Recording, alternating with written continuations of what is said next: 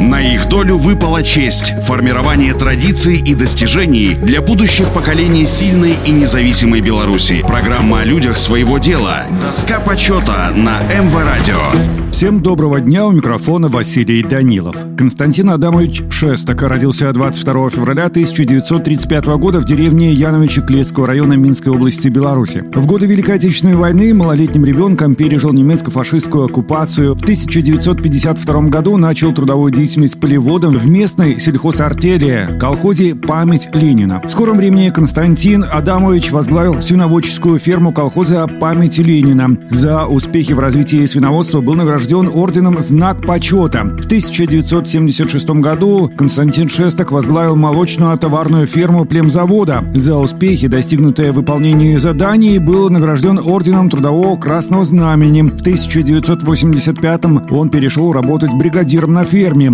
Постоянно осуществлял контроль над рациональным использованием кормов и своевременным кормлением скота. Вел работу по повышению продуктивности дойного стада. За период его работы ферма «Красная звезда» неоднократно неоднократно выходила победителем в соревновании района и области. Указом Президиума Верховного Совета от 17 февраля 1988 года Шестаку Константину Адамовичу присвоено звание Героя социалистического труда с вручением ордена Ленина и золотой медали «Серп и молот». Константин Адамович принимал активное участие также в общественной жизни хозяйства. Благодаря прекрасному голосу являлся участником художественной самодеятельности. Работал на племзаводе «Красная звезда» до выхода на заслуженный отдых в 1996 году. На их долю выпала честь – формирование традиций и достижений для будущих поколений сильной и независимой Беларуси. Программа о людях своего дела. Доска почета на МВ Радио.